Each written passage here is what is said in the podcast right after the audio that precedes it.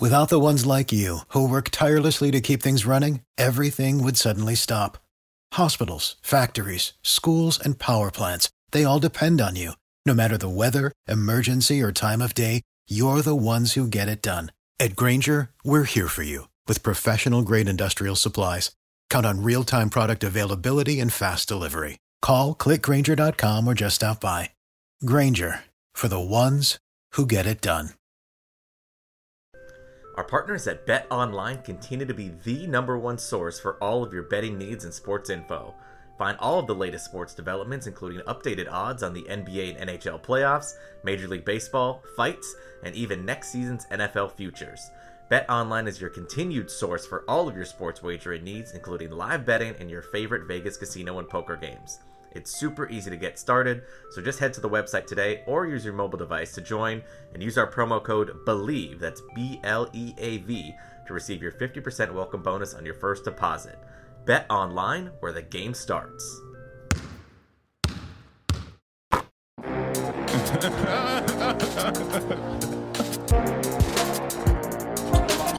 and welcome everybody to a brand new episode of the Bleav in Clippers podcast, right here on the Bleav Podcast Network. Jesse Cass here with you. Alex Acker will be back with me next week for our show, but have no fear. We have an amazing guest on the show, making his second appearance on the show with Clippers TV broadcaster Brian Sieman. So he'll join us in just a few minutes. Don't want to miss that conversation. We talk about everything, including how his offseason's going this past year for the Clippers, looking forward to next year, and the current NBA playoffs going on right now. So a great conversation upcoming with Brian Sieman. Before we get there, though, just got to touch on how these NBA playoffs have have been wild. Uh, a pair of uh, game seven blowouts the other night with Boston taking care of Milwaukee after Milwaukee had that 3 2 lead. And then, really, the story of the weekend uh, and of the second round the Dallas Mavericks taking down the number one seed Phoenix Suns and doing it with a massive 33 point blowout. They led by almost 50 in that ball game, just a, a stunner. Uh, and the NBA world was a was very active in talking about the Suns' demise, especially our old guy Pat Beverley. He was all over ESPN. We actually touched on that a little bit with Brian, uh, but uh, a stunner. Uh, Luka Doncic, uh, Clipper fans know firsthand, although they won those series, uh, how insanely difficult it is to try to stop him, and other teams are feeling the wrath. So uh, the playoffs are going to be interesting. Luka Doncic with maybe not the world's greatest supporting cast, but He's one round away from being in the NBA Finals. That's how special he is. And for Phoenix, you know, a team that won 64 games in the regular season, uh, you know, they're a team that has been very active in talking. They earned that right by, by getting to the finals and being the best team all year long. But you could feel some animosity with with other players in the league by the reactions on Twitter and and clearly, uh, you know, maybe feeling like Phoenix was was a little bit too big for their britches. Now they, as we said, they've been the best team in the league all year. They've been able to earn that right. Uh, but you know there is maybe some feeling that you know they got some some breaks last year with, with health. Uh, you know that's no fault of their own, but uh, they had to play a healthy Bucks team. Didn't get that done last year. They play a healthy Dallas team here, and and Dallas is able to get it done. So the offseason is, is always incredibly interesting for a number of reasons, but what happens in Phoenix in terms of how they try to tweak their roster. We know DeAndre Ayton wants an extension, and he got yanked at the end of that game. So there's so much to go into with that, uh, and uh, and obviously how that'll affect the Clippers in their quest for a title next year. But uh, the NBA playoffs never short for drama, or the NBA itself. So. Uh, as we said, that's part of the conversation. We're not going to make you wait any longer. Brian Sieman on the show to talk about all things surrounding the Clippers and the NBA. It's a great conversation, so enjoy. Brian Sieman here on the Bleav in Clippers podcast. And we are joined by our guest here on the Bleav in Clippers podcast. Very happy to have him back on the show, Clippers broadcaster Brian Sieman. Brian, thanks so much for taking the time to come on the show. Always happy to chat Clippers basketball with you. Yeah, and it's obviously this year was such a, a strange year for for a variety of reasons, but um, you know, Clippers offseason started maybe a little earlier than they thought with with the play-in tournament. Uh, how's your offseason been so far? Just getting into it, maybe as you said, a little bit earlier than than you anticipated. You know, it's funny. Um, I'm not very good with change. So when the season ends and I go back into a kind of a civilian life, it takes a minute from going from 100 to I don't want to say zero because I've got family responsibilities, uh, but it's always a, a rough couple of weeks after the season ends. And then on the other side of things, it's always a rough start for me to go from, you know, being the, the dad at home and watching movies every night to now preparing for his season. But it's been awesome. Uh, and, and quite honestly, you know, when the playoffs, when, when the Clippers are in the playoffs and they lose, I find it difficult to watch that next series. I, am jealous of my fellow broadcasters. I'm angry and bitter that the Clippers lost. But for some reason this year, I don't feel that way. And I have watched, I, I think I've watched 99% of the playoffs. I've loved it. I mean, it has been so competitive, great storylines. Of course, what happened with Phoenix yesterday was something that I don't think any of us really saw. I thought Phoenix was uh, a lock, at least to get to the finals. But it has been awesome. And, and uh, I, I know that a year from now, I think we're going to be very busy, still getting, uh, still getting, still getting W's, I think, hopefully as we head to the conference finals.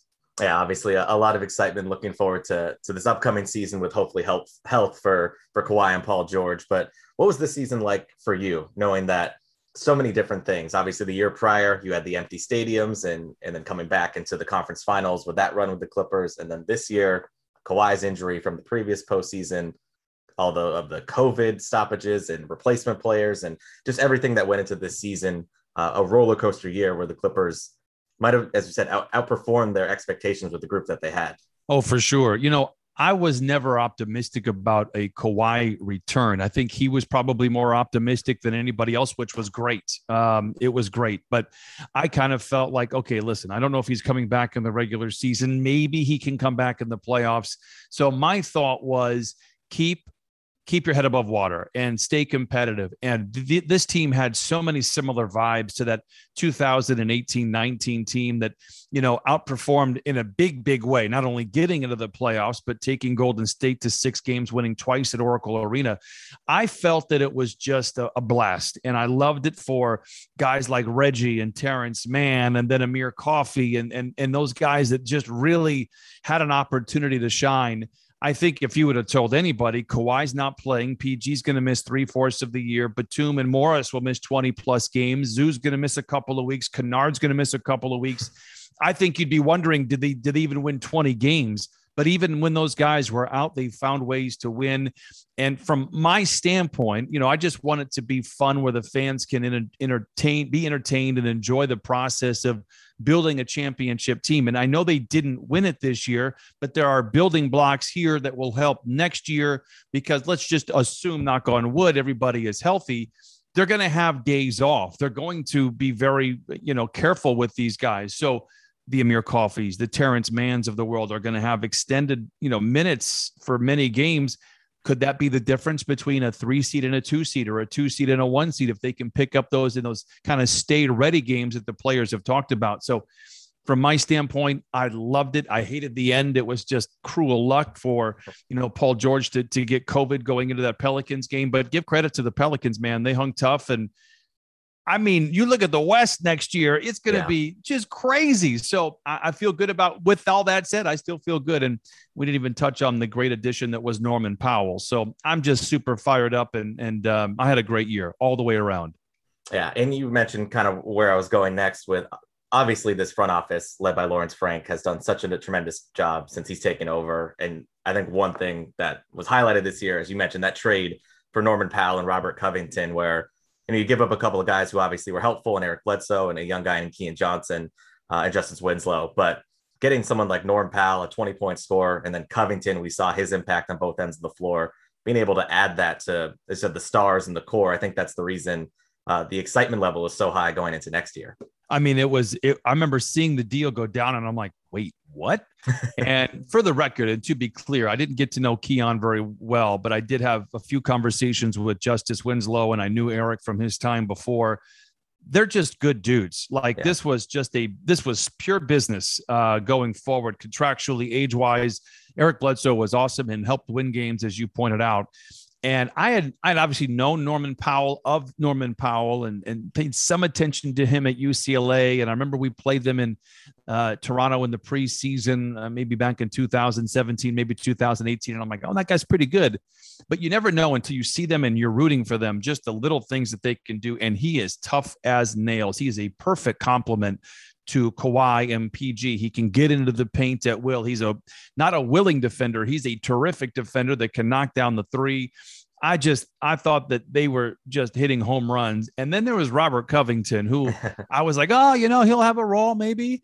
And you know, after about 10 games, I and I always like to look at on-off numbers in the advanced stats, like what is the offense when he's on the floor, off the floor. And the numbers were jarring. Like, yeah. I'm like, this guy I mean, this guy might be the most important player on the team right now as far as the role that he's been given. And I was elated when they signed him. He's also just a terrific guy. So too is Norman Powell. I mean, the entire team, and it has not always been this way, line top to bottom. You can go up to somebody, chat with them, and they're just going to give you an honest opinion and they're going to be very respectful of your time. And, you know, it's just a great place to be a Clipper fan right now. The future very bright. Yeah, it, and something that was super exciting about this past year was all the comebacks. Now, I'm sure as a as a broadcaster, just as it would be a fan, that's a roller coaster of emotions. but but for you, going through those games where I don't know, as a as a fellow broadcaster, sometimes you're just in a game where it's a blowout. And you got to kind of fill the air. But for those games, did you get the sense as the season went along that this team was never out of it, and you were just always kind of expecting something from this team? Uh, you know, from the Philly game to the Denver game to, of course, the Wizards come back what were those experiences like for you uh, uh, being on the microphone? Oh, it was a blast. You know, um, sometimes you prepare ahead of time thinking that the game is going to be a blowout. Look, for example, we were in Brooklyn and mm. we had nobody. Marcus Morris was out, Batum was, I mean, we had literally nobody playing for us and they had everybody coming back and we had played the night before. And in my mind, I'm like, okay, let's let's plant some things here so that we can talk about them in the second half that we can have dialogue and maybe it's entertaining. And then, of course, Clippers battle back from 15 down, I think, in the fourth quarter and win the game.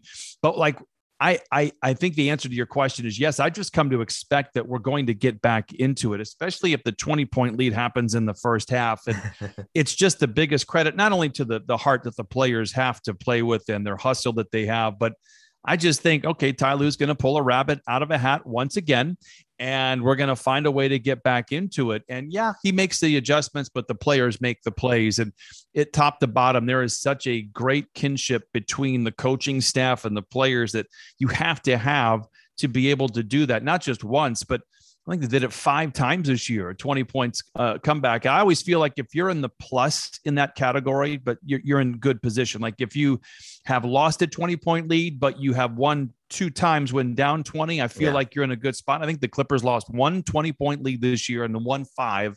So I felt that, you know, they've just got this mentality and you've got a core group coming back that's done it before. So there's always going to be that in the back of their mind. Like, hey, we, we can do this. We know that we know that there is plenty of time. We got to get stops. We got to get scores and let's go to work. So they are super fun. The buzzer beaters are always great too, but those 20 point comebacks, I think I feel so much better just about the team, the mindset, because it takes both sides of the ball to get it done. It takes a team effort to get it done. So I always feel much better after wins like that. Yeah. And you mentioned obviously different groups, different teams from the past uh, with the Clippers might have had the opposite issue where they'd have big leads. You might not have trusted it as much. So to see it be on the flip side where you're kind of always expecting them to, to make a run and get, get back in it is, is definitely a, a great thing to see. Yeah, it's fun. It's and you know it'll be interesting to see how that goes because I think the Clippers will have plenty of twenty point leads next year, and you just got to continue to play. So it, it's going to be a, a, mental challenge as well as a physical challenge next year for the Clippers, but uh, I'm pretty sure they're up for it. And you mentioned Ty Lue and the coaching staff. He's obviously been revered, rightfully so, for for the job that he's done as a head coach, obviously both with Cleveland and with the Clippers now. Uh, what have you seen being around him and the team and traveling with them? Just those adjustments that we all see that he makes and just kind of always having his finger on the right button to push for the Clippers. Well, it's funny. And I've asked him, I, I asked him earlier in the year uh, off the record about, uh, so is this the best game plan for these guys? and, and he would be, he just look at me. And then there was an important, I remember there was late in the season, there was an important game. And, and I asked him, is the, uh, on the air. I'm like, is this the best game plan to attack? I think it was Denver. And he goes, come on, man. He's like, no, I got other stuff. I hope I got a better one. But he did, you know, he's very close to the vest. And that's one thing that I take away. He is super um, conservative in the regular season.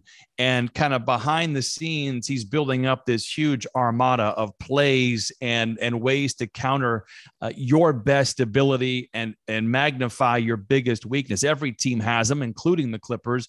But Ty, I feel, does the best job at covering them up and exposing on the other side his demeanor is one that is very chill. Like he, you know, the players will talk about how relaxed he is. That's who he is. I mean, he has to get on guys every once in a while, but it's not for long. And it's not because he doesn't like them or he doesn't feel they're doing the right. He just gets him to wake up. But he, he's a real wizard on the sidelines. And, and I'd make the argument he's the best X's and O's coach in the NBA. And there are some very good ones, don't get me wrong. But I think what he has done over these last two years in the most difficult circumstances kind of shows you what he's about. Yeah, and you talked about uh, obviously the team and just the the character of the group, and I think when you think about Ty Lue and especially these playoff type games, even in the play-in game, someone who's not hesitant to maybe take out a lineup that's been playing all year, put in a different rotation, sit a guy who might not be have sat a lot the whole year. I think that shows kind of the buy-in from the whole team of those guys being able to to handle that, whether it's Patrick Beverley sitting out a round last year and then coming back the next round and being ready, or Zubac sitting out in the play-in game and then coming back and being ready. So um, I think that just speaks to to the group and, and obviously how much you have to buy into to maybe take some some harsh truths or games where you might want to play and, and might not be able to. You, I, I you nailed it. And uh, earlier today on ESPN, Pat Beverley mentioned, "Look, man, I, he, these are Pat's words, not mine. He yeah. felt that the Suns should have benched Chris Paul. He said Ty Lue would have done it. I was benched last year against Luka because I couldn't guard him. And then nobody talks about it because we won the series. Yeah. You know, Ty, it's it's one thing to do it. You know, I mean, a lot of coaches could do it, but it in their mind, do they have the relationship? Do they have the trust that they can go back to that player next game, next round? And I think that's where some coaches may get gun shy, but the relationship between Ty and the players it is so valuable and it is so well groomed. These guys understand Ty's there to win. He's not there to send a message. He's not trying to, you know, bench somebody because he doesn't like them. He's trying to win the game, and this is the best way to do it. And the players believe in him, and that is such a huge deal. So that when you go back to a Pat Beverley in that Utah series, he delivers. And in, in, in that game six, he was huge down the stretch for the Clippers. So he's got a great demeanor and a great basketball mind. Yeah, and looking forward to next year, we know we talked about the expectations. Uh, it's probably the best problem to have to add two of the best players in the league into your lineup after not having that for most of the year. But what do you think that adjustment period's like? You have the whole offseason, you have training camp, but uh, you know, a different identity of a team where you're going back to a couple of more ball centric superstars, still obviously great players around them, but just adjusting to, to you know a different expectation and, and, different guys in the lineup. Well, it's a great point because I think there will be an adjustment that goes beyond training camp. I think it's going to go maybe into the new year, but that doesn't mean they won't win games. You know, when you go back to that 18-19 season that we talked about where the Clippers won 48 games and they did it with heart and hustle and all that kind of stuff, you insert Kawhi and PG, and it felt like, and this is not a knock on anybody, it felt like the the old crew almost was paralyzed. I just kind of felt like they were not the same mentality, nor I don't think they could have been. Yeah. Uh, with the the supernova that is Kawhi Leonard and the crazy skill set that that Paul George has, they just I don't think they could be the same. And it took them a while to figure it out. Now they did ultimately get there, but I'm not sure they were able to really get to the peak of what their potential was. I still think in a non-COVID world, no one will ever tell me different that they win that title. Next year will be an interesting situation. You're going to have a different voice on the sideline than you did in, in the 1920 season in that first year with Kawhi and PG. And I think that there's a familiarity there with everybody that truths can be told. And, and I think that moves can be made that we just talked about where roles will be diminished from what they were this year but I think the players are going to be open to it, knowing what sits at the end of the season potentially for them. There will be a, an adjustment, but uh, I don't expect it to be something that can't be overcome.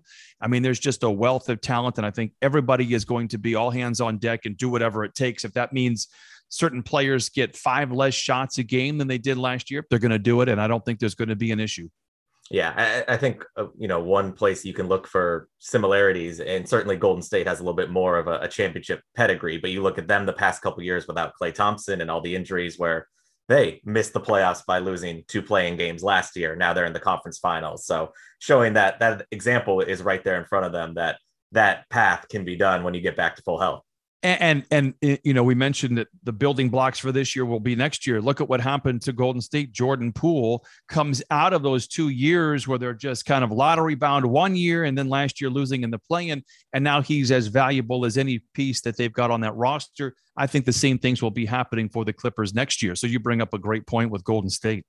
Yeah, and uh, I know you mentioned uh, Pat Beverley and obviously the playoffs going on right now. Yeah, never shy uh, about being outspoken, uh, and his opinions might not reflect the entirety of the league. But uh, as you said, he was on ESPN First Take and Get Up this morning. Um, very critical of, of the Suns. We know there's some history there with, with, him and Chris Paul, but it does seem like there's a sense around the league of uh, maybe some joy in this Phoenix loss. what have you? Do you get that sense around the league? And what were your thoughts of, as you said, very surprising game seven loss for them to the Mavericks, but just what you saw from last night and kind of the reaction from around the league. Well, I'll be honest. I thought Phoenix was going to the finals. I didn't know who was coming out of the East. I thought that they may be favored in one matchup and maybe not another.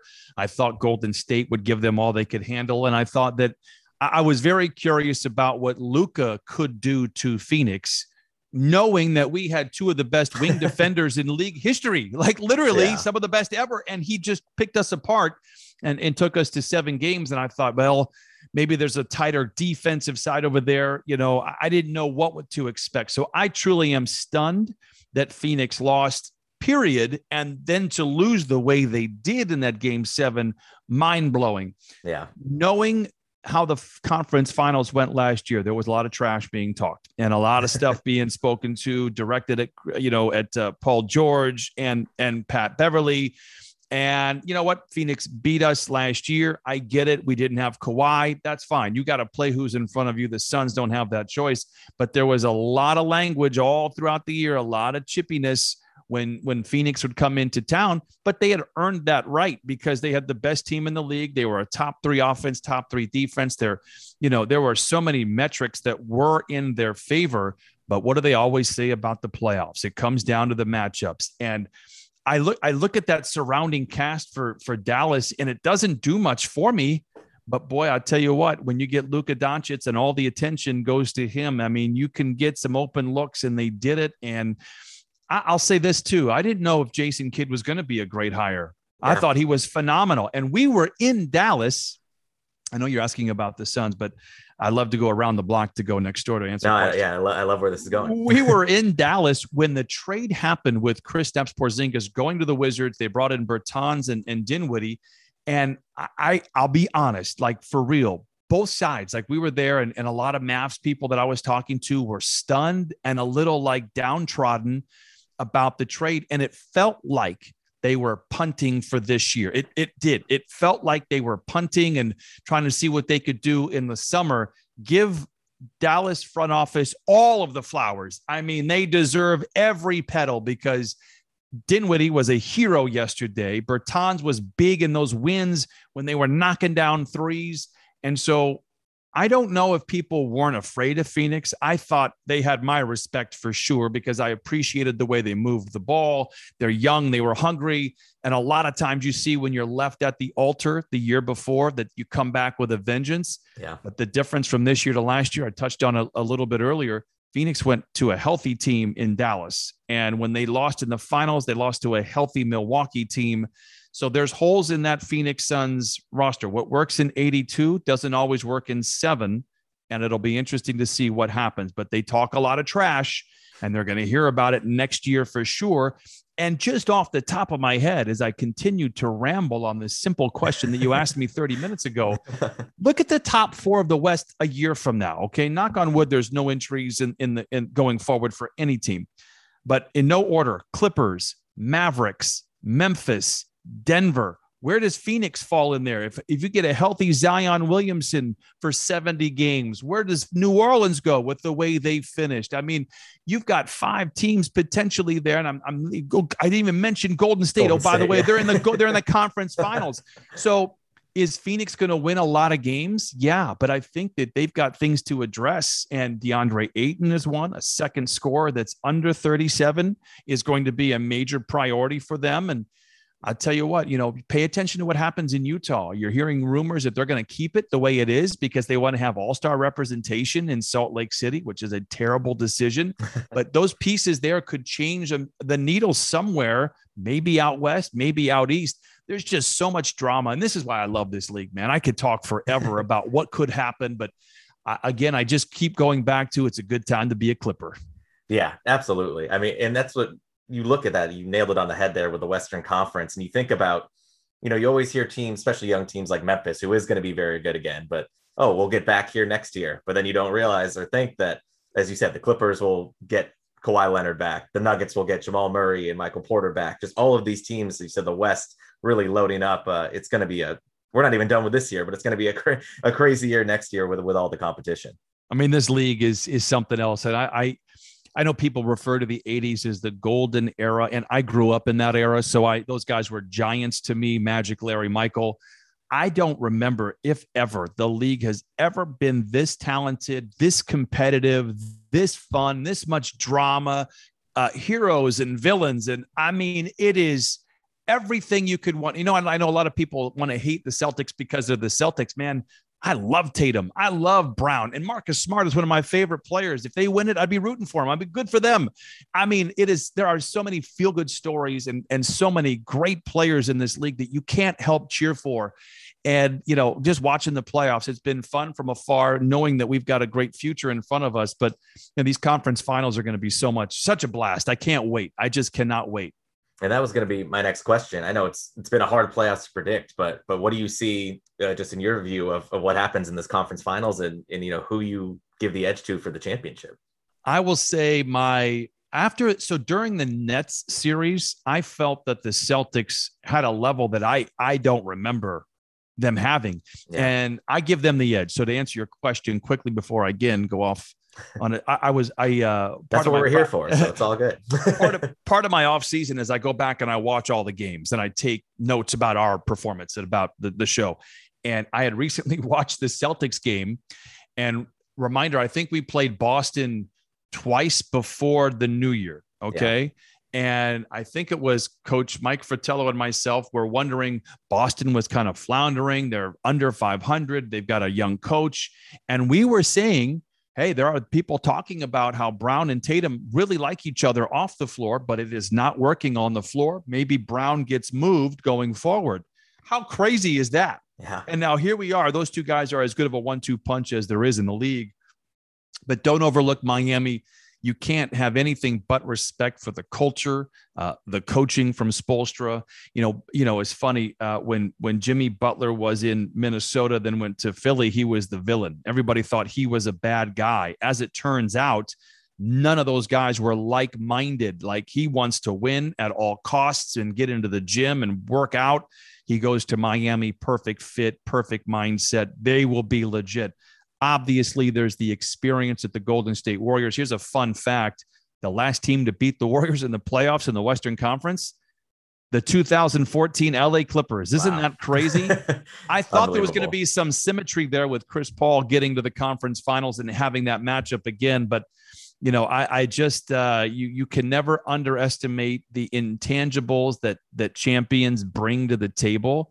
And then what leads us to Luka Doncic, who I, I will say this, and, and and maybe I'm either saying something completely obvious or silly, but I think he's the most difficult matchup in the league, and that not not just remaining in the playoffs in the league because he can take centers and bring you outside. We saw what he could do to a, a, a player like Chris Paul. I mean, he's a problem, and I don't know if his supporting cast is terrific. You know what I mean? Like I yeah. look at the, the the Warriors, and I'm like, man, that's a scary trio there, plus Poole, plus you know all these guys they got going on. But I mean, I won't ever count him out. I, I, really won't. I mean, you could tell early yesterday that this kid, this guy was going for blood in that first quarter, and it was a lot of fun to watch. So uh, I feel that it's Boston. I feel that they're going to get it done. But I just gave you the reasons why any of those teams could get it done, and I'm just going to root as a fan for great basketball and injury-free hoops. That's what I'm rooting for. Yeah, no question. It, and the Luka thing, as you mentioned, it, I've had the same thought where you look at Dallas's roster, you know, a lot of guys who kind of bounced around the league, you know, Reggie Bullock, who's been at a number of stops, including the Clippers, you know, when he was first drafted. Uh, but yeah, just a lot of guys that I guess, complement Luka in terms of their shooting and their defense, but nothing that kind of jumps out off the page in terms of their talent level. But it speaks to how incredible Luka Doncic is. And, you know, he's a different type of player, obviously, than than LeBron. But you think back to some of those early LeBron Cavs teams where, you know, Luka is a better shooter, a little less athletic, but similar kind of setup with such an amazing number one player and then guys that fit around him. And and clearly it shows just just how difficult he is. And at least from the Clippers perspective, we get to watch him do this against someone else. And thank God, and not, and not against the Clippers. it was funny because there was a game I think it was against Phoenix where they were just raining in threes, and I remember the first three or four games of the series last year, they had hit. I think they hit 54% of their threes. I had the number written down and I apologize if I'm off, but it was that level of madness of like, yeah. what are you supposed to do when they're hitting all these threes. But because he generates so much attention in that environment, in the playoff atmosphere, all those players are going to be wide open. And, you know, I like those guys as role players, but he's making them all stars. And, and to his credit, like if you can elevate everyone around you, that's to me is the mark of a terrific superstar. And I, I he the dude's 23 like uh, that should frighten everybody i tell my boys my youngest is a big fan of basketball he's 11 and i said here's the deal you're going to be 30 years old and he is still going to be crushing it. You're going to have kids and you're going to say, I saw Luka Doncic play his rookie year because that's how good he is. His game will age beautifully. I just hope he stays healthy. He and Jokic could be running this league, but the way they play uh, for another couple of decades, and I'd be all for it because those guys are so fun to watch. Yeah. And uh, looking forward to the to the off season uh, for for the Clippers. Uh, we know that they pretty much have the deck stacked in terms of what the roster is going to be. But what do you do? You think they have any moves to make? Obviously, they re-signed Covington. We know Batum as a player option. Uh, but what do you see for them in the offseason in terms of where you see them going if they're going to add anything more? You know, what's funny as I as I mentioned at the start of our show, uh, 42 and 40 didn't make the playoffs yet. I couldn't feel better about where we're headed it, it, might be the first time in history where a team doesn't make the playoffs, finishes just two games over 500. And I'm like, run it back, run the whole thing back. And I yeah. don't know if they will be able to do that. The one piece that uh, I would love to get back, but I'm worried. And to his great credit and his great reward will be Isaiah Hartenstein. I don't know what the market will be for him. Uh, I, am rooting for whatever happens that is the best case scenario for him. He yeah. he bet on himself and he's going to get paid handsomely. He can still get paid handsomely by the Clippers, but he I don't know how much they have to offer versus what somebody else could come and swoop in and give him a well-deserved contract. Um, you know, people talk about playmaker, they talk about maybe a backup point guard. I don't know what the front office is thinking.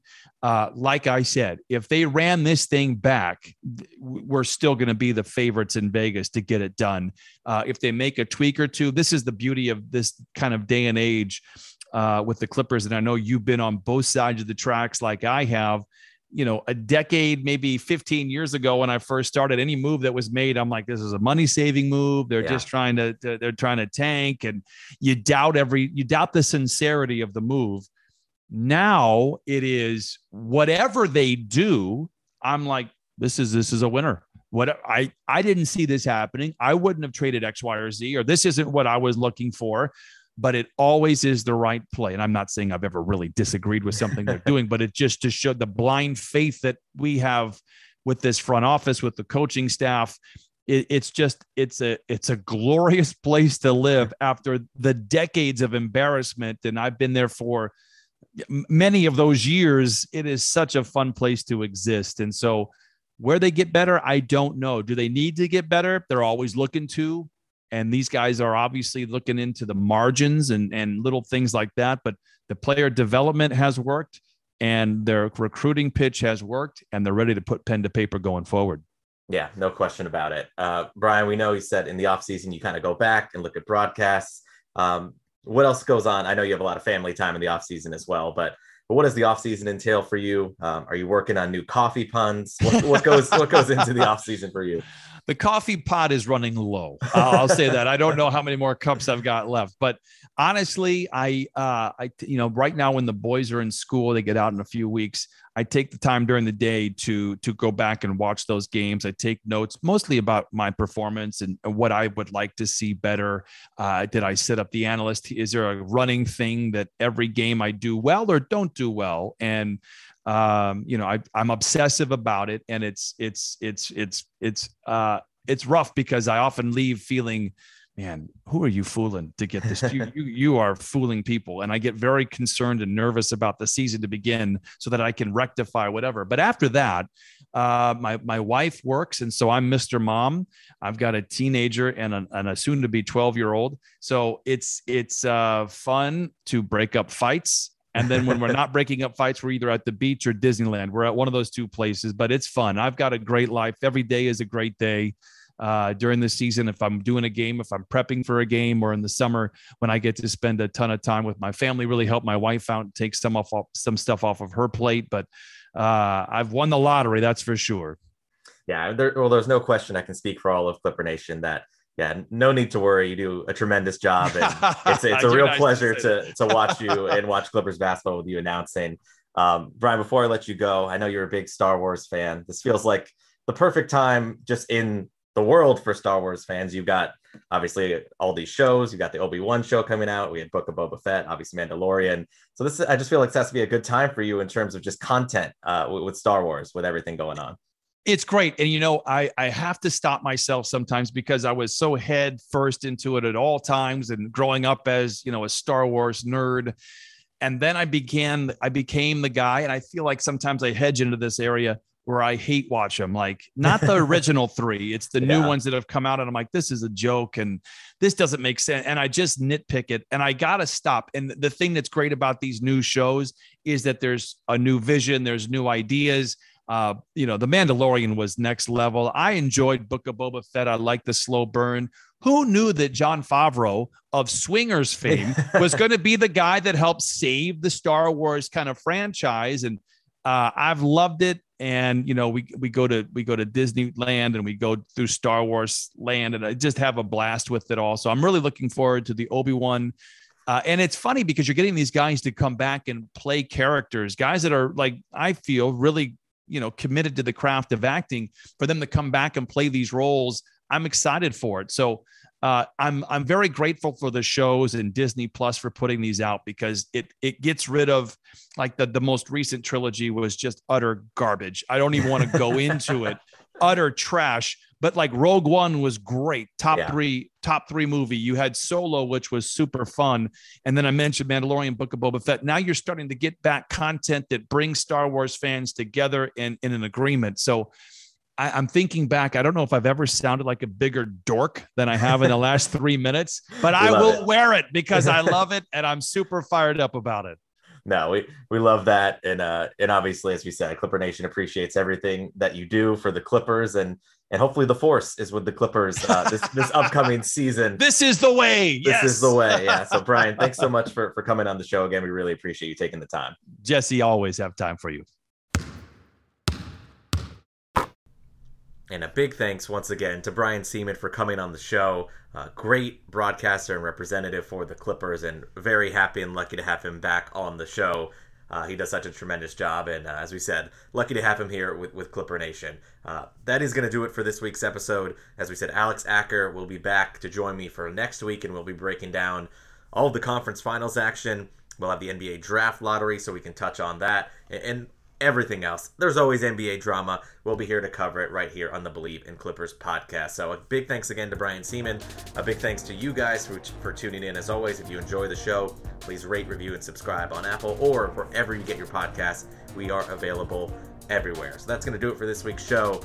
We'll talk to you again next week on the Bleav Podcast Network, LA's number one sports podcast network, and the only place with a show for every team in LA and more. We believe in our LA teams. Do you believe? Go Clips.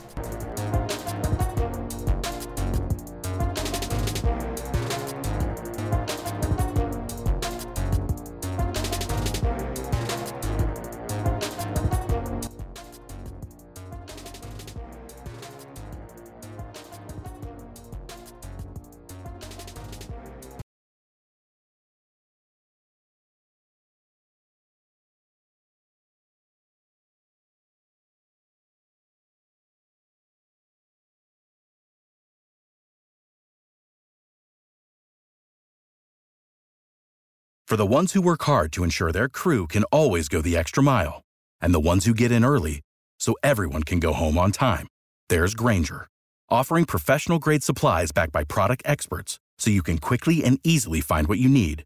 Plus, you can count on access to a committed team ready to go the extra mile for you.